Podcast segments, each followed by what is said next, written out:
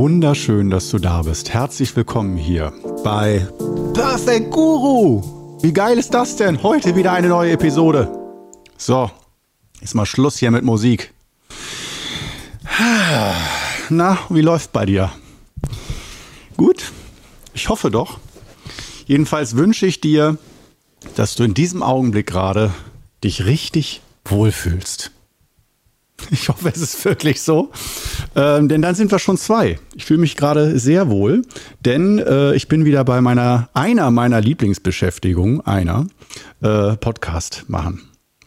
Also heute haben wir als Thema China, China, China. Und wie du es dir schon vorstellen kannst, es geht so ein bisschen um die China-Reise, die in vergangener Zeit stattgefunden hat wo ich jetzt gerade sozusagen jetzt die erste Produktionsphase für Social Media wieder habe nach China. Und da muss das natürlich zum Thema werden. Was ist passiert? Was ist geschehen? Was gibt's für Neuigkeiten aus Lushan, von Meister Dan und so weiter? Du wirst es in dieser Folge erfahren. Geil, oder? Ja, also das, wie gesagt, äh, ist äh, ja heute so im Mittelpunkt China. Und dann gucken wir mal, wie ich mich noch ein bisschen ablenken lasse. So ein bisschen Zerstreuung hier und da wird sicherlich auch noch möglich sein. Fangen wir doch einfach mal direkt an mit einem Schluck Tee, oder? Wir wollen ja entspannt in den Tag gehen und genau deswegen liebe ich ja auch so den Podcast.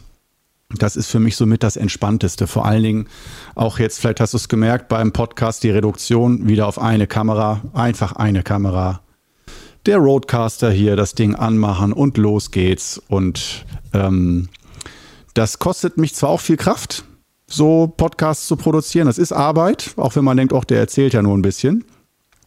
Aber äh, die richtigen Videos, die richtigen Videos, also die äh, YouTube, ich nenne sie mal Kurzvideos, nicht die Shorts, sondern die normalen Lehrvideos, die so immer fünf bis zehn Minuten gehen um den Dreh. Ähm, die jetzt ja im Moment zweimal in der Woche neu laufen. Die erfordern sehr viel mehr Konzentration und Kraft und äh, Hingabe. Und von daher, das ist so für mich arbeitstechnisch, ich weiß nicht, wie das bei dir ist, bei wenn du arbeitest oder irgendwas vorhast. Es gibt ja so Arbeiten, die fühlen sich mehr nach Arbeit an und Arbeiten, die fühlen sich weniger nach Arbeit an. Der Podcast hier zählt zu letzterem. Also es ist Arbeit. Ich merke, wenn ich da ein paar Episoden am Tag äh, produziert habe, ich kann, sagen wir mal so, naja, zwei bis vier Stück, wenn ich das ganze Setup aufbaue, werden da schon produziert. Soll natürlich immer den Eindruck erwecken, als ob man ganz frisch gerade quasi live die Folge aufgenommen hat, ganz aktuell. Äh, und manchmal mache ich das auch, wenn es wirklich aktuelle Dinge gibt, ähm, dann muss da die Kamera her und dann muss aufgebaut werden. Aber normalerweise versuche ich das so weit wie möglich alles schon ähm, dann bei den, äh, ich nenne sie mal die Drehwoche die bei den Drehwochen dann alles unterzubringen. Weil das Setup aufzubauen, alles alleine zu regeln, aufbauen, Setup machen, schneiden später, Videos und so weiter, Videoplanung, Videoplanung kannst du immer machen, aber äh, das Umsetzen, auch das oben im Qigong Club, dann äh, da ist dann der ganze Raum sozusagen für mindestens ein, zwei Wochen lang Filmstudio mit, äh, vielleicht hast du es auch schon mal gesehen, wenn nicht, äh, stellst dir so wirklich so vor mit tausend Lampen und Lichtern und äh, das dauert auch wirklich lang, das aufzubauen und zu, zu kalibrieren und so weiter. Ähm, und äh, das machst du nicht einfach mal jeden Tag so, um mal ein 5-Minuten-Video aufzunehmen. Das macht man dann einmal und nimmt dann richtig, produziert dann eine ganze neue Staffel sozusagen um damit wieder äh, eine gewisse Zeit lang äh, den Markt bedienen zu können, dich bedienen zu können zum Beispiel und mich auch. Ähm, ja, heute sind wir auf jeden Fall ähm, in China unterwegs hier im Podcast. Nochmal ein Schluck hier für dich eine Sekunde in Achtsamkeit und Stille für mich. Ein Schluck leckeren Tee. Mmh. Mmh. Wundervoll. Oh. Herrlich. Der Tee, äh, dieser Tee, den ich jetzt gerade hier trinke, das ist nicht einfach nur immer wieder wundervoll und herrlich. Es sind die, sind die Tees, die ich habe, aber der ist tatsächlich jetzt von mir selbst aus China, aus Shanghai mitgebracht. Ein Pilo Chun Tee. Und die Qualität ist so viel besser, so viel besser äh, als die Pilotschuns, die man hier in Deutschland bekommt. Ähm, wow. Und das hat nicht nur was mit dem Preis zu tun, dass die teureren halt dann besser sind oder so hier in Deutschland. Klar, vom Preis-Leistungs-Verhältnis sind die schon besser, aber ich wüsste nicht, wo man so als, und das ist jetzt nicht der teuerste Tee, der in China, wie viel habe ich da in Shanghai gezahlt? Auch nur so 9 Euro oder 10 Euro umgerechnet auf 100 Gramm. Und äh, ich will nicht wissen, wie viel man hier für vielleicht ähnliche Qualität, 25, 30 Euro vielleicht auf 100 Gramm so, so, wo so noch richtig der Flaum an den Teeblättern ist und so, so richtig, da ist nicht schon alles abgeschüttelt und alt und hundertmal transportiert. Das ist richtig geil. Und der Tee ist auch außer Kühlung. Der wird äh, schon mal als erster Tipp für deine China-Reise, für deine nächste China-Reise, äh, wenn du da Grüntee kaufen willst. Ähm, oder Tee im Allgemeinen, aber vor allen Dingen Grüntee kaufen willst im Teeladen, lass dir gerne von den Leuten zeigen, wo sie den aufbewahren. Und äh, zum Beispiel in Shanghai, in der Altstadt, wo ich den gekauft habe, wo ich dachte, ach, hier gibt's bestimmt nur so schlechte Touri-Qualität, so, weil die nehmen ja alles. Nee, die Frau, die äh, Chefin vom Laden, die führte mich sofort in hintere Räumlichkeiten. sofort, direkt. Ich konnte kaum Hallo sagen. Und ähm, da waren äh, lauter Kühltruhen. Ich dachte, ah, hier werden also die Leichen aufbewahrt. Also auch so richtig äh, halb düstere Atmosphäre. Aber nein, in den Kühltruhen wurde der Tee aufbewahrt, damit die Qualität äh, gut ist und auch gut bleibt. Und das schmeckt man. Also, äh, und natürlich auch Vakuum verpackt und alles. Ne? Also nicht einfach so loser Tee aus der Dose und dann ein paar Wochen im Schrank. Nee, bei einer gewissen Qualität und nicht erst, wenn es 50 bis 100 Euro äh, kostet auf 100 Gramm, sondern auch schon bei relativ normalen Alltagstees dass da die Lagerung extrem wichtig ist und einfach auch, ich, ich liebe diese Details bei Lebensmitteln. Oh, ich muss es einfach sagen. Wenn es ums Thema Lebensmittel geht, da bin ich Team Detailverliebtheit auf jeden Fall. Und nicht nur in China, sondern auch hier in Deutschland, Italien und so weiter, dass bei Essen, was wir zubereiten und essen, ja klar, man kann auch immer mal Müll essen und so, klar, kennen wir alle, Tüte Chips, sonst was, aber so generell grundlegend beim Kochen und Zubereiten und so, ich bin halt einfach auch Genießer äh, und da äh, zählen Details für mich. Und diese Details, die wurden aber, alle Häkchen wurden äh, abgehakt ähm, bei diesem Grüntee. Ich muss noch einen Schluck nehmen. Für dich heißt das aber auch eine gute Zeit, nämlich ein Atemzug in Achtsamkeit. Und los. Hm. Dieser feine, leicht blumige Geschmack, fast schon ein bisschen Säure mit drin. Unglaublich. Unglaublich bringt mich zum Strahlen. Aber das ist jetzt auch der letzte Tee gewesen. Ich habe eine Packung schon durch. Oh Gott, ich habe äh, schon ein Viertelkilo weggetrunken. 250 Gramm. Naja, ich bin auch viel Teetrinker. Aber äh, kommen wir zur China-Reise und nicht, ob Korno Tee trinkt oder nicht. Aber das war schon mal das erste Erlebnis, was ein äh, Strahlen in mein Gesicht gezaubert hat in diesem Teeladen. Und keiner hat sich dafür interessiert. Die Leute, der Laden war leer, keiner wollte da Tee kaufen. Die war deswegen auch froh, dass da überhaupt mal jemand kommt. Deswegen wurde ich gleich zum Tee eingeladen. Alles hier, komm, setz dich. Aber es waren nicht diese klassischen Läden, das kenne ich schon auch mit den Teeproben, wo man sagt, Sie müssen nichts kaufen, Sie müssen nichts kaufen, nur probieren und am Ende Ende kaufst du zehnmal so viel, wie du normalerweise gekauft hättest, weil du dir halt ein paar so Mini-Püppchentassen Tee hast andrehen lassen. Die sind aber auch oft gut. Also das ist jetzt nicht Neppern, Schlepper, Bauernfänger, Kram, sondern wenn du jemals in China so, äh, da ist dann so ein kleines Teetischchen, da kann man sich hinsetzen und kriegt dann so eine kleine Teezeremonie, ähm, um Tees zu probieren. Natürlich kaufst du dann mehr, aber man kann auch sagen, es ist auch einfach nett, dann da mit den Teeladenbesitzern oder Angestellten, wenn die auch gut drauf sind, sind sie meistens, da einfach mal so wie bei einer Weinprobe. Da kann man auch sagen in Deutschland, ja, Weinprobe, da kaufst du auch am Ende die Kisten Wein. Tolle Marketingmethode, voll die Betrüger. Ja, die Nepper, Schlepper, Bauernfänger geben dir immer so äh, Wein zu trinken und so. Ja, ja, aber dann am Ende kaufst du dann halt viel zu viel. Ja, das ist halt Marketing und China auch und genieß es, genieß es. Genauso wie bei einer Weinprobe, die China-Grünteeprobe, geil. Auf jeden Fall, äh, ich habe da keinen Grüntee probiert. Ich habe direkt gekauft, weil ich da keine Zeit hatte, leider in dem Augenblick. Aber ich wollte unbedingt Tee. Da habe ich gesagt, sorry, habe sie angestrahlt und gesagt, ich möchte das, das, das, das, das, das. Die Augen wurden immer größer.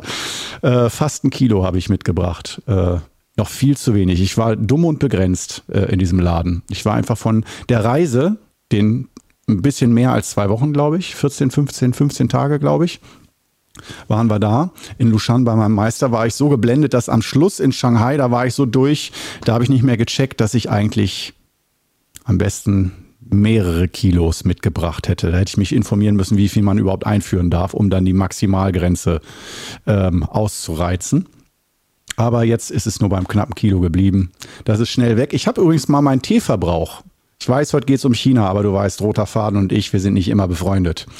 Äh, daher, ähm, ich habe mal meinen jährlichen Teeverbrauch ausgerechnet. Wie viel ich so ähm, nicht an Litern, sondern an äh, Teeblättern, also wenn man 100 Gramm Tee im Laden kauft, wie viel Tee brauche ich so im Jahr ungefähr? Und es müsste ungefähr so bei viereinhalb Kilo Tee da müsste ich so landen. Vielleicht sogar geht es manchmal Richtung 5 Kilo. Viereinhalb, fünf Kilo. Bestimmt. Pro Jahr. Pro Jahr. Alleine. Obwohl manchmal trinkt auch jemand mit, aber normal äh, haue ich das schon alles alleine weg. Also ich kenne da wirklich kein Maß, aber ich bin auch als chinesisches Sternzeichen Pferd. Ich saufe wie ein Ackergaul. Besser Grüntee als Alkohol, oder? Äh, und natürlich heißes Wasser liebe ich auch. Da habe ich auch schon einige Male hier in dieser Sendung, in diesem Podcast zugegriffen bei heißem Wasser. Also, China. Äh, dazu kommen wir heute auch noch ein bisschen. Und zwar jetzt.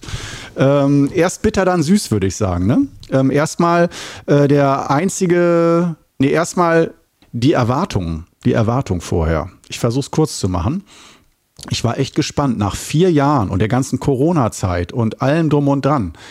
Was da, äh, wir konnten sozusagen jetzt das erste Mal wieder uneingeschränkt äh, nach China ohne groß Maske, Kontrolle, Quarantäne, sonst irgendwas. Das war ziemlich knapp. Es ist erst, glaube ich, seit ein, zwei Monaten überhaupt möglich, wieder ähm, so richtig relativ entspannt nach China, äh, nach der ganzen Corona-Einschränkungsgeschichte. Und äh, von daher waren wir da ziemlich schnell schon wieder. Aber es waren vier Jahre jetzt her. Ich war kurz vor Ende 2019 war ich noch da gewesen. Und dann jetzt und ähm, vier Jahre, pff, lange Zeit, mein Meister vier Jahre nicht gesehen. Da standen mir schon die Tränen ein bisschen in den Augen, mehrere Male, als ich ihn wieder gesehen habe. Äh, das wird doch auch, vor allem er wird auch immer älter, er ist jetzt 75. Und ähm, er hat, wir haben da mit ihm seinen 75. Geburtstag gefeiert, gleich am ersten Abend. Alle völlig reisemüde, aber vollkommen Adrenalin gepusht, ihn wiederzusehen. Also es war wirklich sehr, sehr schön. Und äh, aber ähm, ja, die Erwartungshaltung. Was habe ich da erwartet? Äh, also ich war eher sehr gespannt, was dann auf der China-Reise passiert, weil es war ja kein festes Programm. Es war ja nicht, dass man dahin fährt und sagt, okay, man lebt da mit ihm und übt dann halt wie im Kloster einfach oder so und kriegt dann ein, zwei Mal am Tag Seminar und man weiß auch, oder man macht eine Ausbildung zu Feng Shui oder irgendwie ein Spezialthema oder sowas. Nee.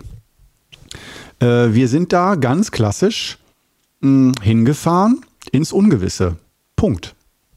Alles oder nichts. Kann sein, dass wir die ganze Zeit reisen durch China, Orte besuchen. Es kann sein, dass wir die ganze Zeit in einem Zimmer Übungen machen, wie eingesperrt, wie im Gefängnis oder nicht Gefängnis, wie im Kloster, dass man also die Klostermauern gar nicht verlässt, sondern die ganze Zeit in Klausur übt, ganz konzentriert. Alles hat es schon gegeben, alles war möglich und auch thematisch her. Da habe ich dann auch zu meinem Meister das letzte Mal am Telefon vor der Reise, vor dem Abflug gesagt, ja, ähm, zum Programm gucken Sie sich die Gruppe an und dann machen Sie mal. So machen wir das bei uns im Wudang Nedangung. Also ganz spontan, ganz improvisiert. Spontan und improvisiert. Das heißt, gewisse Dinge, klar, von der Reise vom Flug her muss man vorbereiten, das stimmt schon. Aber dann äh, der Inhalt des Seminars oder der zwei Wochen, ich hatte keinen Plan. Und ähm, ich war da auch als Teilnehmer. Also nicht nur, dass ich da irgendwie so ein bisschen die Reise organisiere, sondern ähm, ich dachte auch so, ah, mal sehen, ob für mich auch was Interessantes dabei ist. Und ja, es war wirklich, also sehr, sehr interessant. Ähm, und ja, es war, kann ich auch gleich von vornherein sagen, ich konnte also keine großen Erwartungshaltung aufbauen, aber ich bin mit gemischten Gefühlen dahin geflogen, weil ich dachte, Mensch, hier läuft gerade alles so gut und äh, Meister dann, der ist halt auch manchmal, ich will nicht sagen destruktiv am Arbeiten, aber dass ähm, er ja gerne ein bisschen auch an dir rüttelt und an deinem Lebenskonzept, was du so hast, an deinen Wahrheiten und an deinem Lebensmodell. Und dass er guckt, ist das sicher, wenn ich das einfach mal ein, zwei, drei Tage lang drauf rumtrample auf deinem Leben und das und dich da äh, auseinanderpflücke, psychologisch, äh, dich und deine Gewohnheiten und deine Lebensvision von deiner Zukunft und wie du das umsetzt. Äh, was bleibt von, von dir noch übrig? Und Deswegen muss ich sagen, äh, bin ich da, ich will nicht sagen mit Angst, aber doch mit einer gewissen, ja nicht Unsicherheit, aber mit gemischten Gefühlen. Ich will sagen, eher so ein bisschen, ich hatte mega Bock, ihn wiederzusehen, aber gleichzeitig gar keine Lust, überhaupt keine Lust, ihn wiederzusehen weil ich da zu viel Erfahrung schon hatte, dass das einfach nur eine bittere Erfahrung ist und äh, ich jetzt das Gefühl hatte, die letzten drei bis vier Jahre, die ganze YouTube-Geschichte und Corona-Zeit und so, habe ich so hart und konzentriert dran gearbeitet, von null eine ganz neue Schülerschaft aufzubauen und äh, den Qigong Club völlig neu aufzubauen. Und ähm, das ist anders, als wenn man dann zum Thema Apple iPhone Rezension auf YouTube machst du ein paar Mal richtig filmisch und dann hast du auch relativ schnell 30 bis 100.000 Abonnenten oder sogar eine Million, wenn du es richtig gut machst und auch ein, zwei Jahre. Und bei Qigong, ich habe das Gefühl, ich habe es relativ gut gemacht, die Videoqualität und auch die Inhalte, aber das ist so sehr Nische, dass da dann halt nach drei Jahren, ich habe ja die ersten zwei Jahre täglich Videos veröffentlicht, dass da äh, dann nur jetzt nach drei Jahren knapp 13.000 Abonnenten da sind und wirklich wenig Leute, die das angucken im Verhältnis. Andere sagen, boah, so viele Abonnenten, 13.000, 14.000, wow, jedes Video wird 200, 300 Mal geguckt, wow. Ja, das kann man sagen bei Qigong, aber man kann auch andersrum sagen, für den Aufwand, boah, ist wirklich sehr wenig äh, Outcome sozusagen. Sehr wenig, was am Ende dabei rauskommt an äh, Schülern. Aber die Qualität der Schüler, die, die sich wirklich dafür interessieren und das auf YouTube verfolgen, ist dafür muah, hervorragend. Also sonst würde ich es auch nicht machen. Aber um jetzt den Kreis wieder zu schließen zu China, jetzt habe ich das also drei, vier Jahre alles aufgebaut und äh, eine, eine treue Schülerschaft von jetzt, ich würde mal sagen, von den extrem äh, übenden so 10 bis 20 Schüler im Moment, wo ich wirklich sage, die sind aus meiner Sicht sehr intensiv bei der Sache. Und äh, zu neunt sind wir dahin gefahren. Neun von, also eine Auswahl sozusagen. Und ähm, da, weißt du, mit der ganzen Mühe, wenn man da hinfährt und dann dein eigener Meister dich vor versammelter Mannschaft runterputzt und sagt, alles schlecht, was du machst, ihr werdet alle sehen, der hat ja keine Ahnung und so, solche Erlebnisse. Halt, äh, ne, Charakterprüfung, hält der dem Orkan stand, wenn sein eigener Meister ihn vor seinen Schülern fertig macht, das muss der aushalten können. Da muss er stabil sein und wissen, wer er ist. Das ist einer der letzten Tests, immer wieder dass du wirklich rangeholt wirst und runtergemacht wirst, zerpflückt wirst. Und wie reagierst du dann? Ähm, wirst du ärgerlich oder verschließt du dich völlig, sprichst nicht mehr mit ihm oder bist du am nächsten Tag wieder locker, gut drauf? Wie gehst du damit um? Das sind so Prüfungen und Tests. Und vor diesen Prüfungen hatte ich ehrlich gesagt diesmal hatte ich noch nie Bock, aber diesmal besonders keinen Bock, weil ich dachte, Alter, da steckt so viel Arbeit drin, äh, dass jetzt diese Gruppe überhaupt zustande gekommen ist. Und die ist so gut, die Gruppe ich mag die Leute auch persönlich so gerne. Nicht nur, dass die Talent haben beim Qigong, sondern dass da ist so viel Harmonie und so viel stimmig. Und äh, da hatte ich ein bisschen Sorge, dass er da einfach sagt, so, ich mache jetzt wieder mein Meisterding, trampel auf allen und auf jedem rum und dann gucken wir mal, wer da am Ende noch übrig bleibt von den zarten Pflänzchen, um die du dich jahrelang gekümmert hast. Ja, deswegen war ich da ein bisschen äh, mit gemischten Gefühlen unterwegs, aber ähm, es hat sich alles in Wohlgefallen aufgelöst, denn nachdem wir das Bitterste war einfach nur in Shanghai anzukommen und die ganzen Sicherheitsmaßnahmen über sich ergehen zu lassen, die Einreise äh, Geschichten von tausend Sicherheitskontrollen und Schlangen und Stress und so weiter.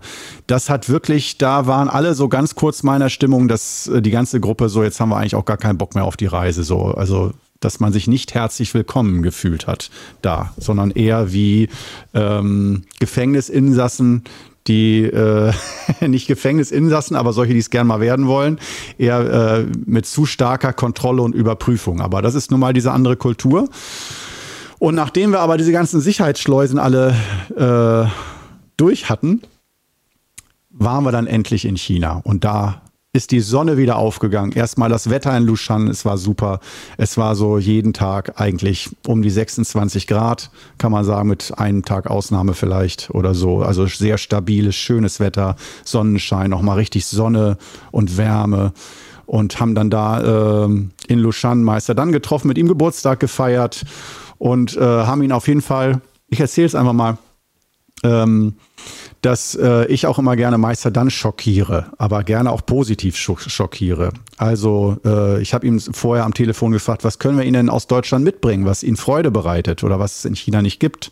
So äh, irgendwie, manchmal mag er mal ein paar Ritter Sportschokoladen oder irgendwas, was es in China halt so nicht gibt und was er äh, gerne mag. Und er hat ja seine geheime Leidenschaft, ist ja äh, Flohmarkt, äh, deutsche Flohmärkte zu besuchen und sich da lange aufzuhalten und sich die ganzen kleinen Schätze anzugucken und Schätze zu finden.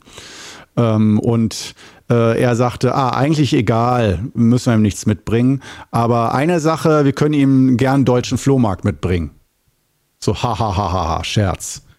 Und äh, ich habe das dann Janine, äh, eine Schülerin von mir, äh, am Telefon erzählt, die auch mitflog nach China und habe gesagt, haha, er hat einen Scherz gemacht, wir könnten ihm ja einen Flohmarkt mitbringen. Und sie sagte, das ist Janine. Sie sagte, wir bringen ihm einen Flohmarkt mit, gar kein Problem, wir organisieren das. Jeder ein paar Sachen, die äh, irgendwelche kleinen Schätze, die man auch auf dem Flohmarkt finden würde, so. Und dann bauen wir ihm da einen Tisch auf und äh, machen das alles genauso wie ein deutscher Flohmarkt. So ein Stand haben wir gemacht und wir haben ihn wirklich geschockt. Damit hat er nicht gerechnet. Damit hat er wirklich nicht gerechnet.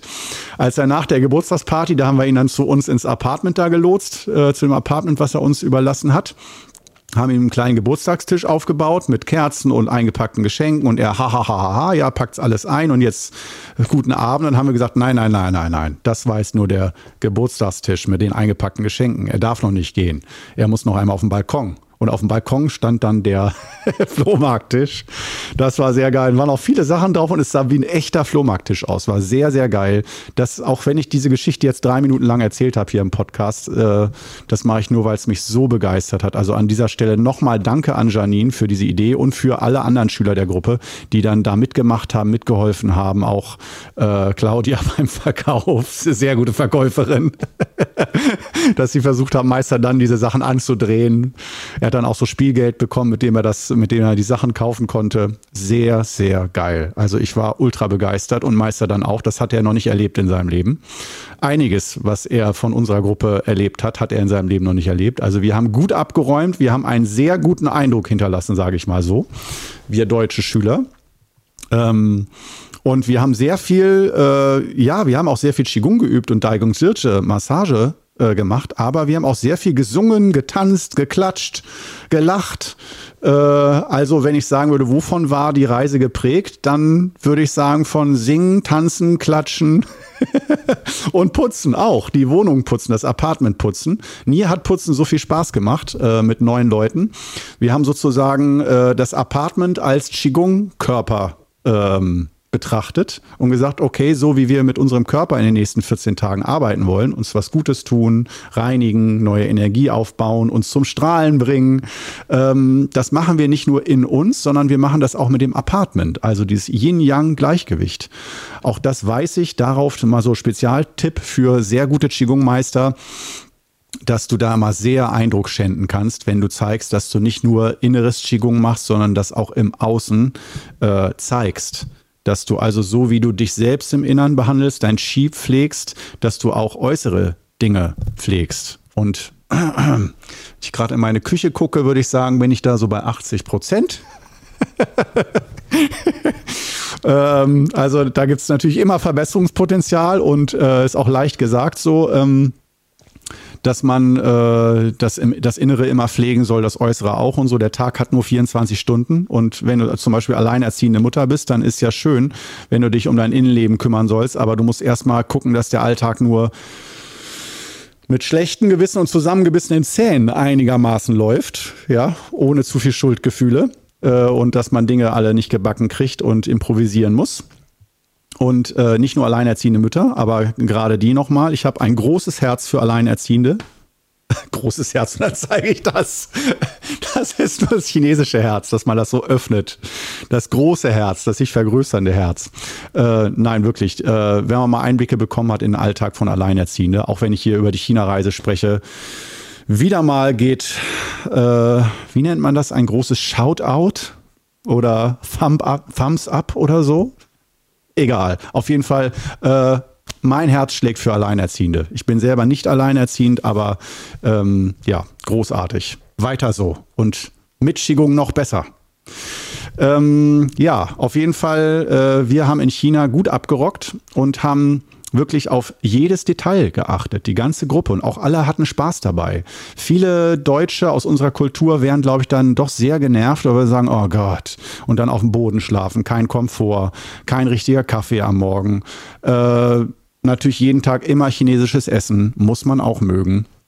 Und ähm, auch, dass du nicht selber immer entscheiden kannst, jetzt mache ich das, jetzt brauche ich mal alleine, jetzt will ich Fernsehen gucken, jetzt will ich eine Stunde am Handy daddeln und so, sondern dass du einfach in diesen Pool mit Schülern in ein Zimmer, in einen Raum geworfen wirst, Männer und Frauen alle zusammen, eine Toilette, eine Dusche, neun Personen, kommt klar, 14 Tage.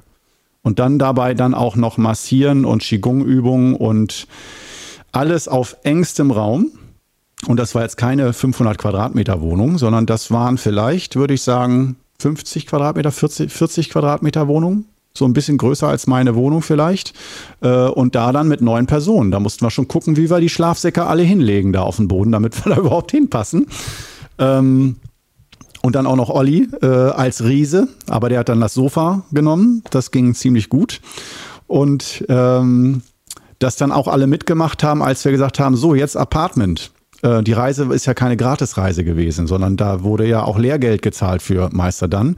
Und da denken dann schon einige, ja, aber da müsste ja jetzt Hotel und Essen und alles und Putzfrau und so ein Reinigungspersonal alles mit drin sein. Wir sind ja zur Übung da. Und dass dann alle so toll vom Charakter waren und so bescheiden und demütig, dass sie, als es dann darum ging, nee, das Apartment, das ist jetzt unseres, da kümmern wir uns drum. Und wir nicht nur, dass wir einmal in der Woche mal fegen, sondern wenn die Fenster dreckig sind, das ist jetzt unser Zuhause für zwei Wochen, dann machen wir die Fenster sauber ähm, und kümmern uns und pflegen äh, das Apartment. Und äh, mit so etwas bist du bei einem Qigong-Meister immer in der ersten Reihe.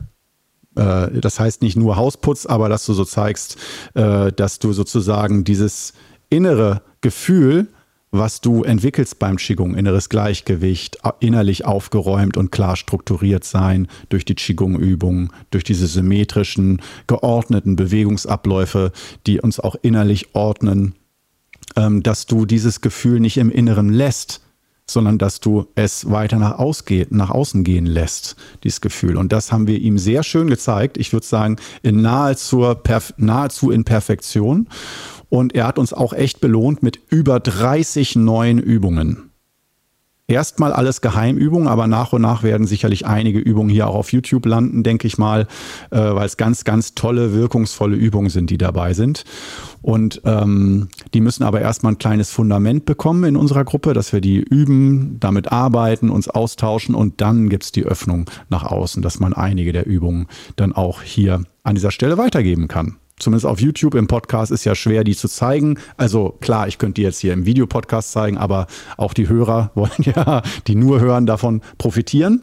Also die China-Reise war genial. Wir waren die ganze Zeit in Lushan, in diesem Apartment und äh, haben da gelebt und gelernt und dann ein, einmal am Tag ins Restaurant nachmittags da mit Meister dann gegessen und einmal morgens zum Frühstück. Und äh, da beim Frühstück haben wir dann meistens die Übungen bekommen und äh, von ihm. Und äh, dann haben wir den Tag uns selber strukturiert, selber geplant. Das heißt, da war kein Klostervorsteher, der uns irgendwie gesagt hat, jetzt 6 Uhr aufstehen oder was wir sonst immer kannten, 6 Uhr morgens immer die Übung, völlig übermüdet, gar nicht meine Zeit. Diesmal nö, macht was ihr wollt. 9 Uhr ist Frühstück. Aber man kann auch nicht sagen, so ist es jetzt immer, sondern man muss da hinfahren und ich will mal sagen, mit dem Schlimmsten rechnen oder mit allem rechnen und äh, mit schönen Dingen, aber auch, dass wirklich deine Komfortzone extrem beschnitten wird. Und deswegen würde ich auch jedem raten, abschließend, wenn man jetzt denkt, ah geil, China, da will ich auch hin, so, die genau das will ich auch. Äh, da würde ich erstmal nur sagen, du musst wirklich körperlich und psychisch dafür doch einigermaßen fit sein. Psychisch stabil und auch, weil auch die, der Reisestress und alles, du wirst da wirklich gefordert.